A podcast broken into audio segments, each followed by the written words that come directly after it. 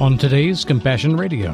And I asked, well, where are these requests coming from? Our partners came back and said, they're actually coming from Wuhan itself.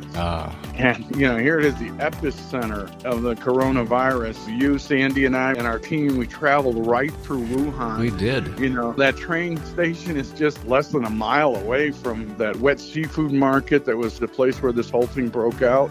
If people are asking, searching for the truth at this time in that epicenter, then we've got to give it to them. So we immediately released 40,000 Gospels of John so they could meet the needs of the people who are coming and asking questions, searching for truth, saying, hey, there's got to be something more than this. There's got to be something beyond this. That truth is only found in God's Word. And so it was such a joy to be able to say, yes, whatever they want from that province, please release it.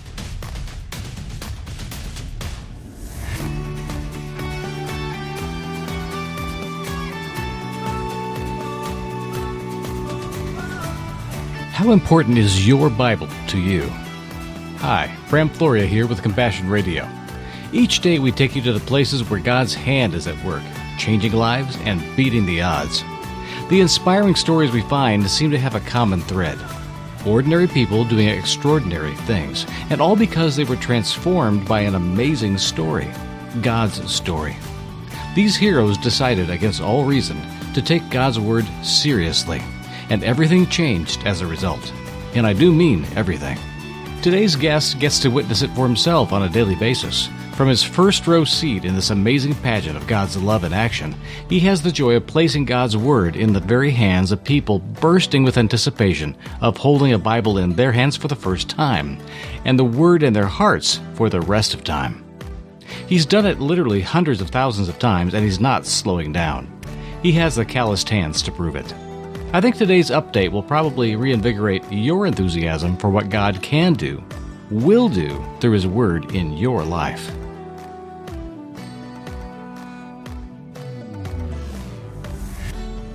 Back with me finally after a long time on Compassion Radio, our good friend John Podiyath of Bibles for the World. Welcome back, my friend. Great to talk with you again, Bram. We talk about the things we have in common, and then you tell me stories about places I'd love to go. We're going to do that again today. It's been a year of kind of wait and see, hasn't it? It really has. You know, through this whole pandemic, this COVID crisis, just been a lot of rescheduling of programs and projects. But through it all, God has been faithful. I understand you are now a full-time rescheduler. Yes, that's what I've been telling people. That's when they ask me, what have you been doing through COVID? I said, I've become a full-time rescheduler. Everything's written in pencil and, you know, countries open up and then they close back down again. And so we keep pushing things out further, but we have been able to do some interesting ministry, even despite the lockdowns and quarantines and restrictions. So it's been a pretty exciting year overall. Awesome. We'll jump into those countries here in a couple of minutes, but I want to talk about the psychology of it right now. It seems to me like everybody in ministry who's itching at the opportunity to get out there and do the work they're called to do, the kind of work that, you know, they raise money to do because people believe that they want to reach these countries and God's telling them, support this ministry in doing what they do. You're like those kind of ministries, but you also are on a global scale as a Bible placement and printing and teaching and mentoring pastors ministry. You do a lot of stuff in a lot of countries. Obviously, there's going to be opportunity, but a whole lot of frustrations. It's like we're all back to being impatient toddlers, and our parent keeps telling us, in just a minute, honey, in just a minute. So I know you feel that, and you are obviously waiting to get out there and see what God's been doing, because that's how you take a temperature of the world at large and say to your people, okay, the iron's hot here. Let's go spend some time and effort and resources to make something happen here, because God said, now is the time. And you and I did that in China a couple of years ago.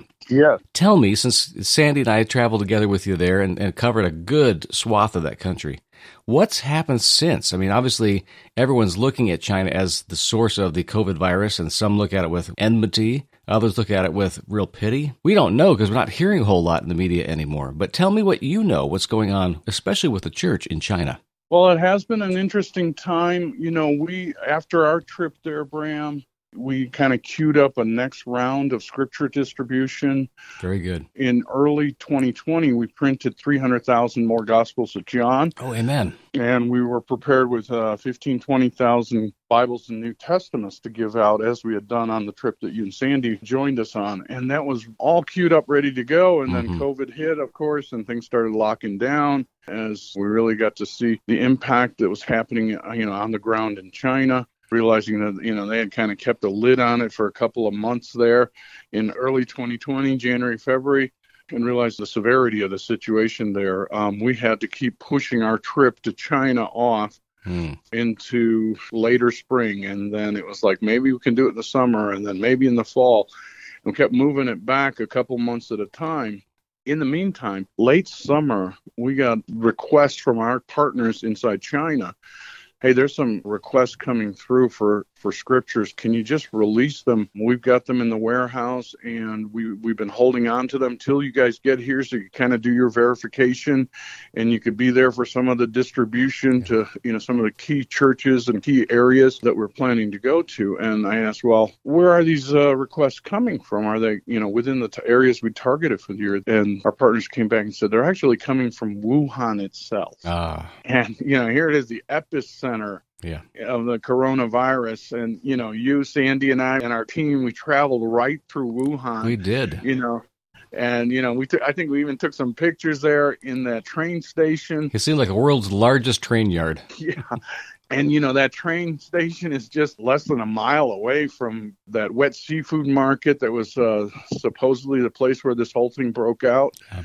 So I just said, yes, if people are asking, searching, for the truth at this time in that epicenter, then we've got to give it to them. So we immediately released 40,000 Gospels of John to go into that area to the partners there so they could meet the needs of the people who are coming and asking questions, searching for truth, saying, hey, there's got to be something more than this. There's got to be, something beyond this.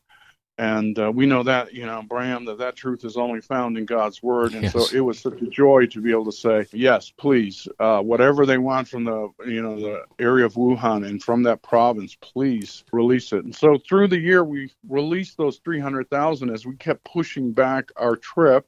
We have done the same for this year, but I don't know if you've been following much about what's been happening in China with the current Xi Jinping administration regime there.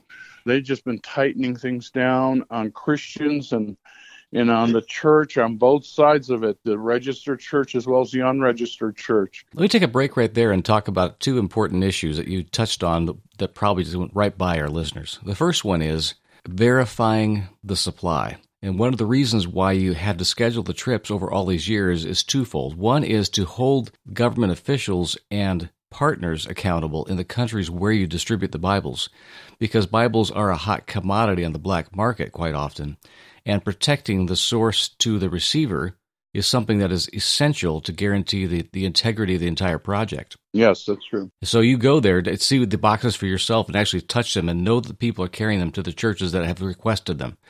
And that's real important. Of course, we do believe that the partners we've worked with, the people that you and I and Sandy got to meet last time we traveled there, are people of utmost integrity. But proving that to their satisfaction in the government and to the satisfaction of your donors here in America is really important. So when you say, go ahead and just run with it, that's a big faith statement that they're not going to get lost in the process and they're not going to get absconded with. You're showing a lot of trust and faith that God's going to protect those Bibles in extraordinary circumstances. Right, exactly, Graham. And, they're being printed on the far eastern part of the country, and then we're moving them into some of these more remote regions, not just Wuhan, but in the further west. The very hinterlands. Kind of the fringes. Yeah, and that's been our target, because that's where so many of the unreached people groups are. That's the area that there's been less activity for the gospel in these more remote areas.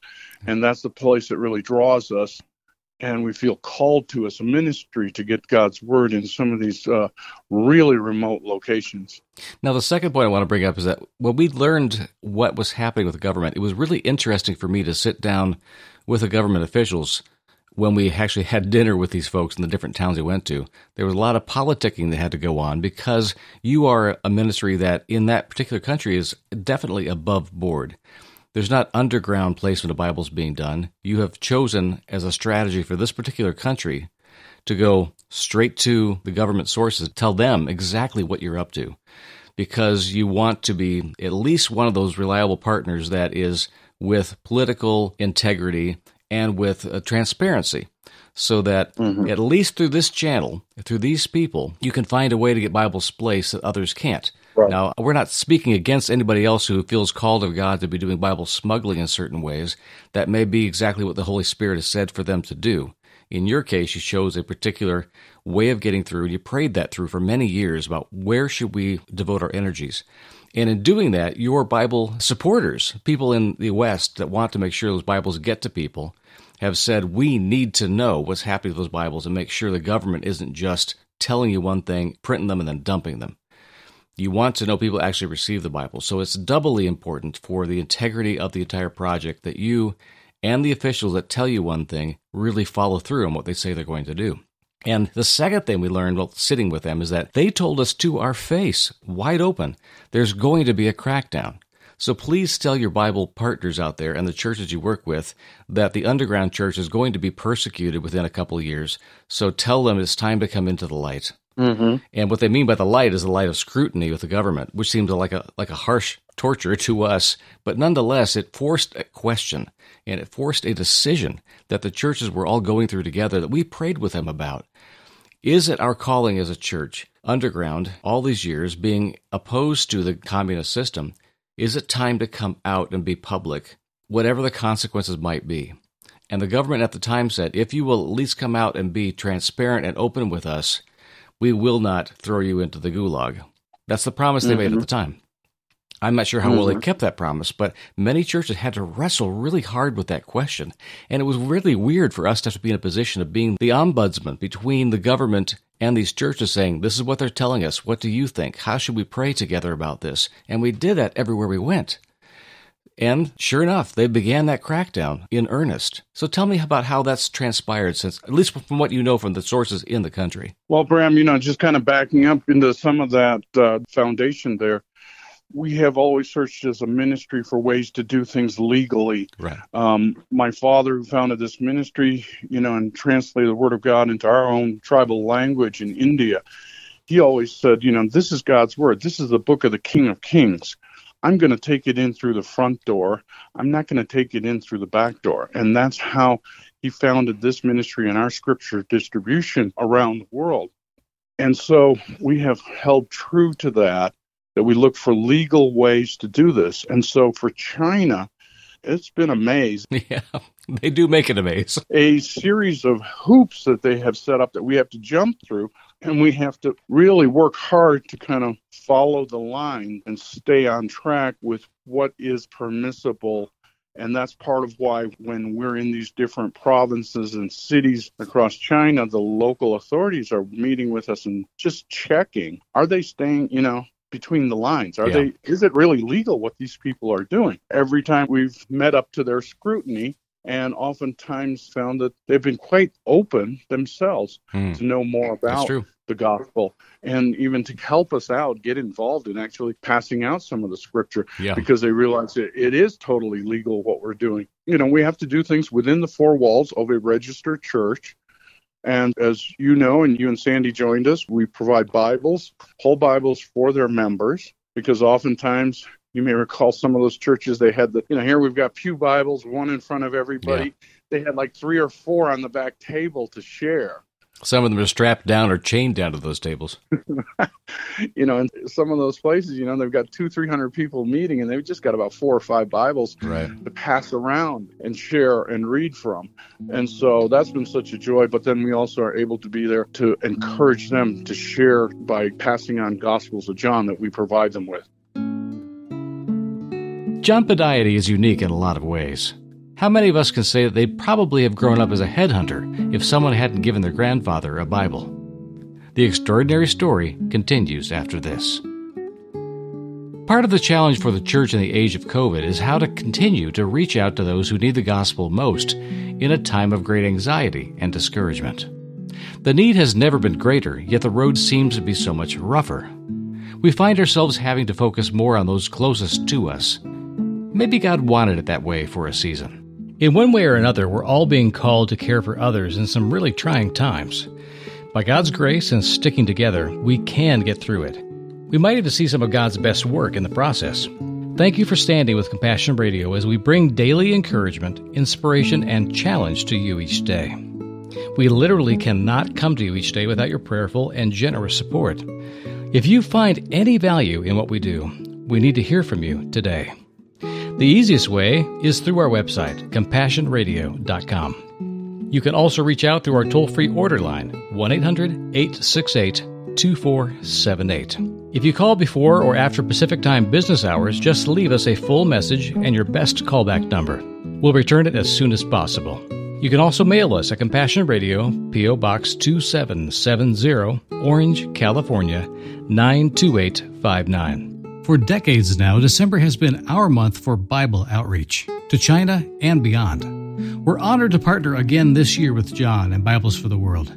As this program goes to air, I'm traveling with John in one of the countries that will receive Bibles that you supply, and I'll tell you all about that trip when I return. In the meantime, please give your most generous gift right now so we can send as many Bibles as possible this year. Thank you. I remember one of the conditions you had in a couple of cities was that there was an evangelistic outreach movement, and in order to earn the right to get a full Bible, they had to have committed to and have already put into practice the discipline of reaching their neighbors with the truth and experiencing the Gospel of John through telling the story of it. So they had to actually communicate the story, sitting with them and reading through it together and animating the story. And they'd live the whole thing out. It's one of the reasons why I was so inspired to pursue the book of John in our Monday series that we've been doing on Compassion Radio now, and we'll be doing that for an entire year. Oh, wonderful. That's what I saw them do. They sat down, they were so excited about the story they were about to tell that they would share it with great enthusiasm. And because of that, they got the honor of having a full, hardbound, quality Bible that would be a treasure for the rest of their lives. It was an heirloom. And it wasn't something to be admired from afar. It was something to be opened and worked on and worked through. And that's why they had to be made with such quality, because they were getting used so much. Right, exactly. So that's the kind of things we saw close up. But what's the latest? You're hearing what you can through the sources. Is it getting harder for the Bibles to move? Are the people that have been more transparent and open before had to go underground or below radar again? How is the church faring under the current regime? Well, the church has been tightened up. There's been things that have happened that we discussed with some of the partners there in China when you were there with us, Bram.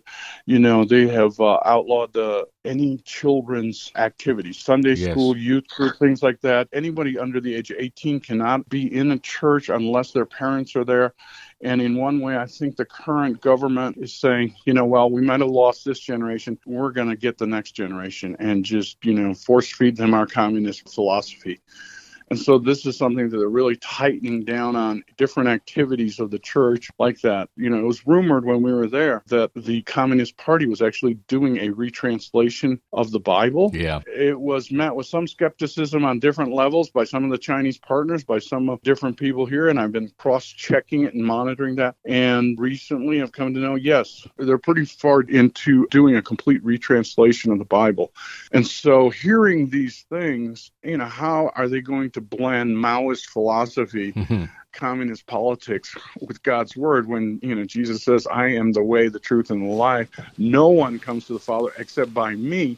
And how are they going to modify that?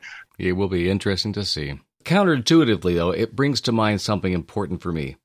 The Chinese government, of all the governments in the world, seem to take the word of God more seriously than anybody. They wouldn't be putting this kind of effort into protecting their core philosophies and to enculturate them and to bring Jesus in line with their juche, as they would say in North Korea, but this harmony, this peace idea that everything has to work together. It's kind of a strange political universalism that's at the core of their social fabric. But when doing that, they look at the Gospels especially and the rest of the Word of God as being something of great power. They would not be investing their resources if they did not believe that. So I at least give them credit for looking at that Bible saying, wow, that thing could really change the world. They see that. So they're saying we better get our hands on this thing and be part of this change. It enters into a different kind of sin, I believe. At the same time, it absolutely identifies something that so many in the West have lost, and that is the power of the word to change lives. Yes, that's so true, Bram. I mean, all China and other countries that are anti-Christian, anti-Bible, mm-hmm. They just indirectly, they are acknowledging the power of God's word. And they have seen how it has transformed individuals and how it's transformed cultures. They've set it up as their enemy, so mm-hmm. to speak. And they want to capture the enemy closely. Mm-hmm. Okay. In response to all of this tightening, which has been happening slowly, it's kind of the screw is turning slowly as they tighten this down. We have responded this year in 2021 saying, well, we're going to up our game too. We're going to print not 300,000 Gospels of John as we've done the last 4 years, but we've upped it to 500,000, 500,000 Gospels awesome. Of John. You have the capacity to do that right now? Well, we can always use more help from friends, from brothers and sisters here in America and around the world. But as far as capacity of our partners to print, store, transport, and distribute this, yes, we have been assured of that. We're going to be distributing those along with some New Testaments for new believers and whole Bibles as Good. Well. And that work has started for this year. We had hoped that we could travel in there. Even here, in the first half of the year. But again, we realized that it wasn't going to happen. And so we told our partners that, well, start sending us a list of where you want. We'll be transporting and distributing these, and we'll keep monitoring it and keep sending us pictures and stories and mm-hmm. reports of how God's word is going out and how it's transforming lives. I think of one more important link in the history of the word of God in that part of the world. Your father and your tribe was saved because of a Welsh missionary who was willing to go to the ends of the earth literally and bring a copy of God's word that he had translated to a neighboring tribe and didn't know what to do with it and ended up giving away a book to somebody who couldn't read it, but that the Spirit of God moved in that person to go somewhere to learn the language of that book, to read that book, to hear the message, to then bring it back to his people and win them to Jesus. That is your spiritual heritage. What happened there was that God set in motion the word living among us before the printed word even showed up. The word was present. And I think about the generation that you're working with now in China. The reason why you can move 300 or 500,000 copies of the Word of God throughout China now is not because someone brought the words and gave it to people. It's that people that had vision, namely Billy Graham and a number of other key pastors at the time, went to China not to bring the Bible to China, but to bring the press to China and convince the government to allow them to set up a press, Amity Press, which is now the world's largest publisher of Bibles and religious materials, focused on the truth as found in the Gospels. And because of that, China has become the greatest exporting gospel printing country in the history of mankind. At the same time that they're oppressing or subjecting their people to great pressures, God has opened up this great wellspring of the Word of God, and you are making use of those tools to do the work of actually bringing the Word then to the last mile. Every time I think about the story, I marvel at it. Yeah, that's so true. How the gospel came to my people, and my grandfather was just a young teenager at that time that Welsh missionary, that missionary was only 22 years old, Yeah. But he had heard the call of God, and he saw this opportunity to give the gospel to my tribe, which was a headhunting tribe. We had a reputation of being one of the most savage headhunting tribes in the entire British Empire at the time. Mm-hmm. And so that was his call, and he sent copies of the Gospel of John to the chiefs of the villages. It reached my grandfather's village, and that seed was planted, and boom.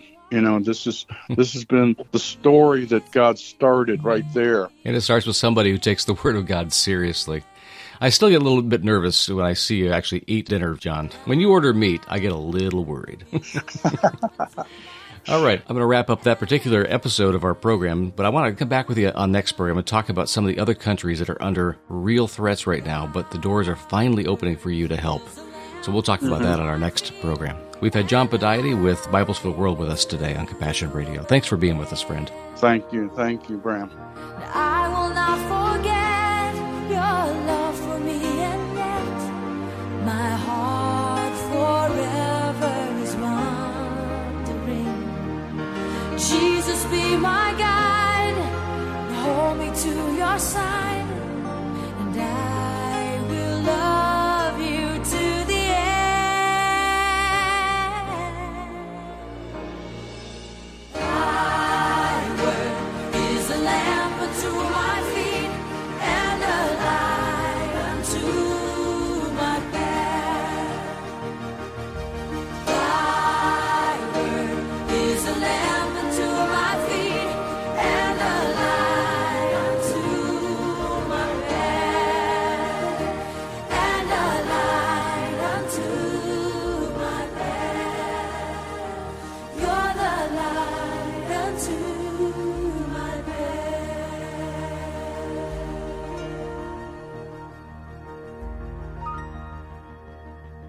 Your courage and faithful giving keep us on the air, in the arena, standing with you to help the kingdom keep growing in the 21st century. Here's how. Just visit our website, CompassionRadio.com, or call our toll-free order line, 1-800-868-2478. Our mailing address is Compassion Radio, P.O. Box 2770, Orange, California, 92859. And remember, none of this is possible without you. If you believe hearing the good news from the front lines of faith builds your faith, then let us know today. We'll see you tomorrow.